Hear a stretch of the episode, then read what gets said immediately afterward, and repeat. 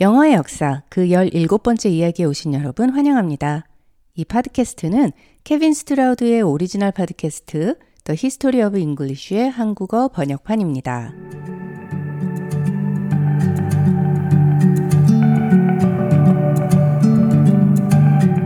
여러분은 켈트, C-E-L-T, Celtic 혹은 켈트족이라고 하면 어떤 것들이 떠오르시나요? 저의 경우는 스코틀랜드의 전통 무늬, 타탄체크나 plaid, 한국말로는 격자무늬라고 하죠. 이러한 무늬의 치마를 입은 남자들의 백파이프 음악 연주가 먼저 생각납니다. 그리고 영어의 대문자 M, 그리고 그 옆에 작은 C를 붙여 만드는 이름들. 예를 들면 맥도널드, 맥켄지의 앞에 두 철자 MC처럼요. 그런 이름들이 생각나고요. 혹시 클랜, C-L-A-N 이라는 단어를 들어보셨나요? 이 클랜은 일반적인 종족보다는 좀 더 타이트한 유대감을 지닌 집단, 예를 들면 같은 성을 가진 씨족 같은 집단을 의미하는데요. 스코틀랜드의 맥켄지 클랜 등 켈트족 내에서도 각각의 부족들을 칭하던 단어였습니다.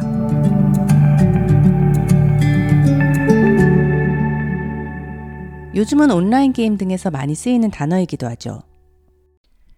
또 다른 켈트족 관련 단어로는 그들 내에서 주로 종교적 지도자 역할을 했던 제사장, Celtic어로는 드루이드, D-R-U-I-D 라고 하는데요. 이 단어도 요즘은 미디어 온라인 게임 등에서 자주 찾아볼 수 있습니다. 또 미국 프로농구 리그 NBA의 보스턴 홈팀의 이름이 버스턴 켈틱스이죠. 미국 발음으로는 Celtics, Boston Celtics라고 발음하지만요. 이 모든 것들이 켈틱어 혹은 켈틱 문화에서 유래한 것들인데요. 제 경우에서 보시는 바와 같이 우리가 알고 있는 켈트족과 그들의 문화에 관한 지식은 사실 극히 제한적입니다. 하지만 우리가 모르는 켈트족은 기원전 현대의 영국 섬, 프랑스, 스페인 등 광대한 중유럽 지역을 지배하던 세력으로서 이들은 또한 iron, 철을 비롯한 여러 금속 세공의 대가들이었으며 전쟁에 나서서는 용감한 전사들이었습니다. 이들은 기원전 50년을 전후하여 줄리어스 시저의 로마 군대에 정복되면서 유럽의 변방으로 밀려나거나 로마의 문화와 언어에 동화됩니다. 당시 로마의 침략에 살아남은 일부 켈트족들은 현대의 스코틀랜드, 웨일스, 그리고 아일랜드를 비롯 중유럽 여러 민족들의 선조이며 이들의 언어였던 Celtic어는 현대의 Irish, Gaelic, Welsh, Breton어 등 여러 언어들의 직접 조상어입니다. 이들의 흥망성쇠를 함께 알아보도록 하죠. 대부분의 고대 민족들처럼 켈트족들도 켈틱어, 말은 있었으나 그 말을 적기 위한 글이 없었습니다. 따라서 켈트족에 대해 우리가 알고 있는 지식의 대부분은 그리스인들이나 로마인들이 그들이 경험한 켈트족들에 대해 글로 남겨놓은 2차 문헌에 의존할 수밖에 없습니다. 하지만 그리스 로마인들은 북쪽의 켈트족들을 자신들의 영토를 위협하는 야만적인 존재로만 여겼으며 따라서 이러한 2차 자료들은 그리스 로마인들의 부정적인 관점에서 쓰여진 것들이 많습니다. 실제로 켈트족들은 단일 세력이 아니라 공통된 문화와 언어를 기반으로 한 연대 세력이었는지라 그 안에서도 다양한 종족들이 존재합니다. 또한 우리에게 알려진 켈트족에 대한 적은 자료들 내에서도 그들을 칭하는 이름과 세력 범위 등 이런저런 혼선이 있는데요. 하지만 후대에 이루어진 여러 발굴과 보다 다양한 자료들의 연구 결과 우리는 이제 세 가지의 연결고리에 의해 이들을 특정지어 켈트족이라 부를 수 있게 되었죠. 그 연결고리는 바로 유물, 종교, 그리고 언어인데요. 먼저 켈틱 유물의 특징을 살펴보죠. 이들은 금속의 일종인 철기 가공의 대가들이었습니다. 후대에 발견된 켈트족의 철기 유물들은 모두 비슷한 스타일로서 당시로서는 최첨단의 것이라 여겨지는 세공력을 자랑하는 것들이었죠. 여러 켈트족들의 거주지에서 발굴되는 유물들이 모두 비슷하다는 사실로부터 우리는 이들이 공통된 문화를 가지고 있었을 것이란 추측을 해볼 수 있겠습니다. 다음으로 종교인데요. 켈트족의 종교에는 드루이드라 불리는 제사장 역할을 하던 사람이 있었습니다. 이제 이 드루이드라는 단어를 한번 보죠. 이 단어는 인유어의 oak tree, 떡갈나무에서 유래한 단어인데요. 이 떡갈나무는 고대 켈트족에게 신성한 존재로 여겨지는 나무였습니다. 덩굴 식물의 일종으로 크리스마스 장식에 쓰이는 겨우사리를 미슬토우라고 부르는데요. 이 미슬토가 특히 떡갈나무에서 잘 자랐으며 고대 사람들은 이 미슬토에는 치유와 마귀를 쫓는 힘이 있다고 믿었으며 또한 행운과 축복의 상징이라 믿었죠. 문에 이 미슬토를 걸어놓고 사이가 나빴던 두 사람이 그 문 밑에서 만나면 화해를 해야 한다는 under the mistletoe가 바로 그러한 전통을 나타내는 표현입니다. 또한 크리스마스에 미슬토를 장식하는 전통도 여기서 유래되었습니다. 따라서 인요의 떡갈나무라는 단어에서 유래된 드루이드는 미슬토가 많이 자라는 신성한 떡갈나무와 켈트족을 연결해주는 종교적 의례를 관장하는 제사장이었던 것이죠. 이 드루이드, 제사장은 오직 켈틱 문화에만 존재했던 사람들로서 당시 영국 섬에 살고 있던 켈트족의 드루이드와 유럽 본토에 살고 있던 켈트족 드루이드들이 교류한 흔적이 여럿 발견됩니다. 다음으로는 공통된 언어 켈티거가 있는데요. 이들의 언어였던 켈티거는 현대 아일랜드의 언어 아이리쉬, 스코틀랜드의 언어 스카츠와 게올릿, 웨일즈의 웰시, 프랑스의 보르타뉴 지역의 브레토너 등 여러 언어들의 직접 조상어입니다. 이들은 글이 없었기에 우리에게 켈티거로 직접적으로 전해지는 자료는 없지만 여러 정황상 기원전 100년대에는 중서 유럽을 걸쳐 켈티거가 광범위하게 사용되어지고 있었다고 여겨집니다. 여기서 중서유럽이라 함은 현대의 프랑스, 스페인 북부, 독일 남부, 영국 섬 정도를 이야기합니다. Celt, C-E-L-T라는 단어의 유래는 정확치 않은데요. 지금까지 알려진 자료에 따르면 고대 그리스인들이 중유럽에 살던 민족을 켈토이라고 불렀다는 자료가 남아 있고 로마 사람들이 사용했던 갈리, 갈리아, 그리고 나중에는 골, G-A-U-L 이라는 용어가 우리에게 전해지는 켈트족 관련 단어들입니다. 이 골족은 현대 프랑스 지역에 살던 켈트족의 일원으로서 줄리어스 시저에게 정복당한 후 로마에 동화되어 후일 라틴어 계열, 로맨스 언어들 중 하나인 French를 발전시키는 사람들이죠. 그리고 바로 이러한 사실이 영어의 역사에 있어서 대단히 중요한 변곡점이 되겠습니다. 시저의 정복으로 형성되기 시작한 이 경로를 따라 라틴어의 수많은 어휘들이 프렌치를 거쳐 영어로 흘러들어왔기 때문이죠. 로마인들의 기록에 따르면 켈트족들은 여성도 남성과 마찬가지로 지위와 재산을 가질 수 있었으며 전쟁에서 나란히 함께 싸우고 얼굴과 몸에 화장하기를 즐겨 했으며 머리를 닦는 풍습이 있었다고 합니다. 그러나 켈트족과 로마 사람들의 관계는 처음부터 그다지 좋지 못했습니다. 기원전 391년 켈트족의 일원이자 현대 프랑스 지역에 살고 있던 골족의 로마 침입에 이어 이후 로마와 카르타고의 전쟁, 퓨닉 월 당시 카르타고의 한니발의 용병으로 많은 켈트족들이 로마와의 전쟁에 참가하면서 로마인들의 켈트족에 대한 인식은 자신들의 영토를 호시탐탐 노리는 북쪽의 야만인 그 이상 그 이하도 아니었죠. 그리고 로마 입장에서는 자신들의 세력 확장을 위해 반드시 제거해야 했던 눈에 가시 같은 존재였습니다.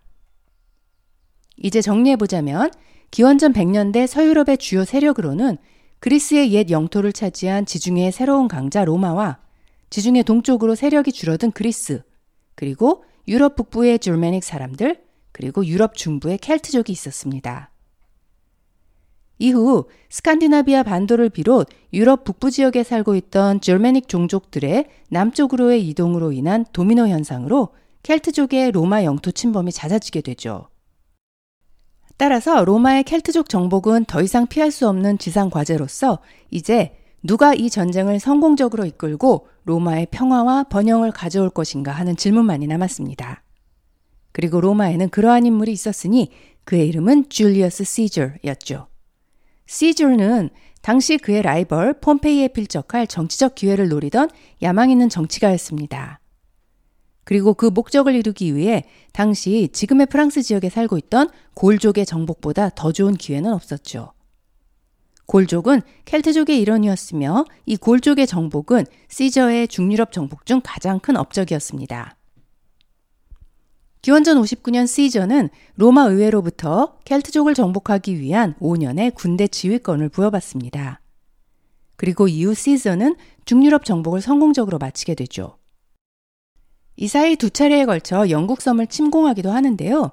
아무래도 육지가 아닌 배로 건너가야 했던 영국 섬 침공은 두 차례 모두 성공을 거두지 못합니다. 시즈의 중유럽 켈트족 정복은 총 8년이 걸리는데요. 이것은 광대한 중유럽 지역을 고려해 볼 때 대단히 짧은 시간이었죠. 따라서 시저에게는 결정적인 정치적 승리이기도 했습니다. 하지만 로마에 남아있던 폼페이에게 이것은 그의 정치적 패배이자 사형 선고나 다름없는 일이기도 했습니다. 따라서 폼페이의 주도하에 로마 의회는 시저에게 장군이 아닌 시민으로 로마로 돌아오는 것을 명령합니다. 따지고 보면 시저의 군대 지휘권은 5년으로 이미 기한이 지났기에 이론상으로는 맞는 말이었죠. 하지만 역사적인 승리를 거둔 장군 시저에게 금의 환향이 아닌 시민으로서의 로마 귀환은 곧 죽으러 오라는 말과 다름없었습니다.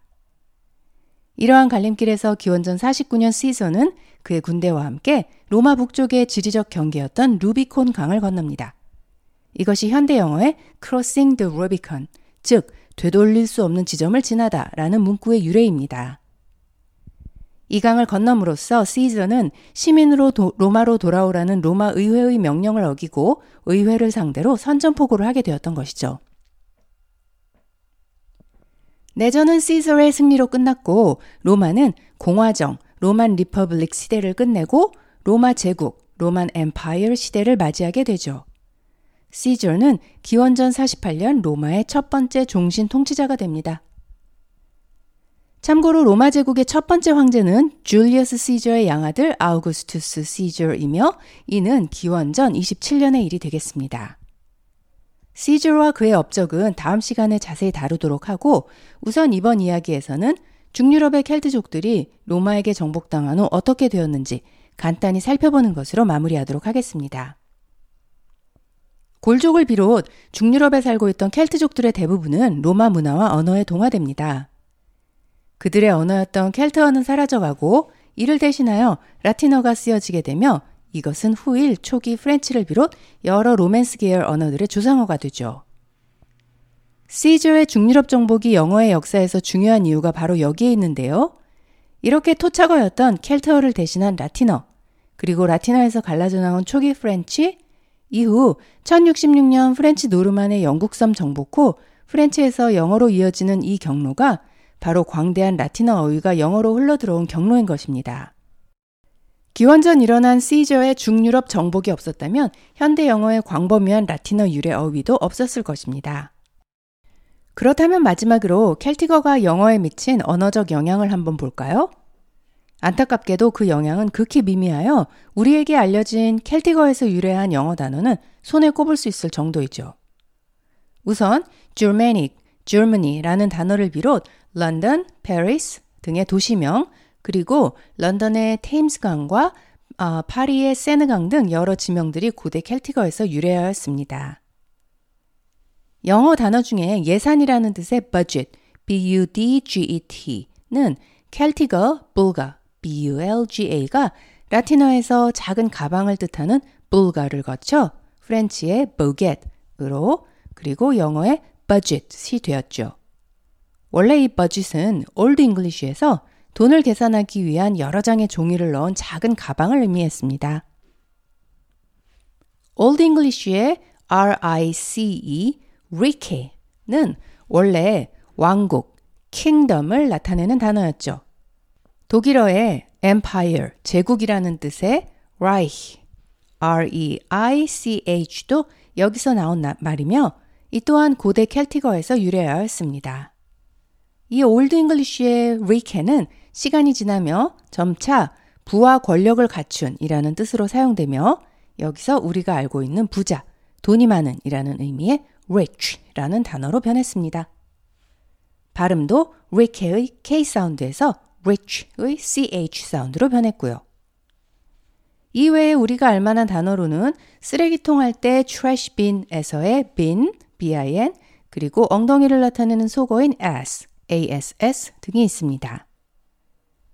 이상이 고대 켈티거에서 영어로 전해진 단어들이고 중세 후기 이후에 영어로 전해진 단어들로는 친밀한 집단을 나타내는 clan, c-l-a-n, 술의 일종인 whiskey, 직물의 격자무늬 played, plaid 등의 단어들이 있습니다.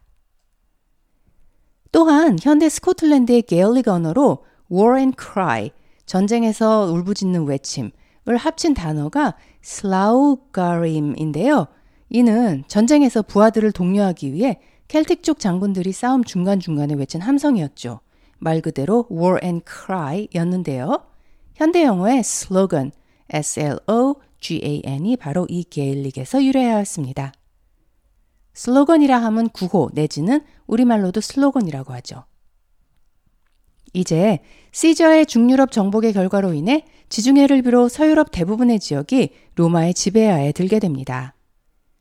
또한 로마의 언어 라틴어가 링구아 프랑카 서유럽 공용어로서 그 영향력을 공고히 하게 되는데요. 이어서 다음 시간에는 2000년 전 라틴어에서 유래한 time, 시간에 관한 어휘들을 살펴보겠습니다.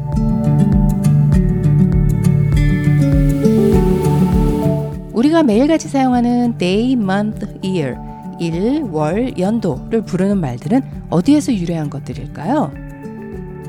오전, 오후를 나타내는 AM, PM 등은 어떤 라틴어의 축약형일까요?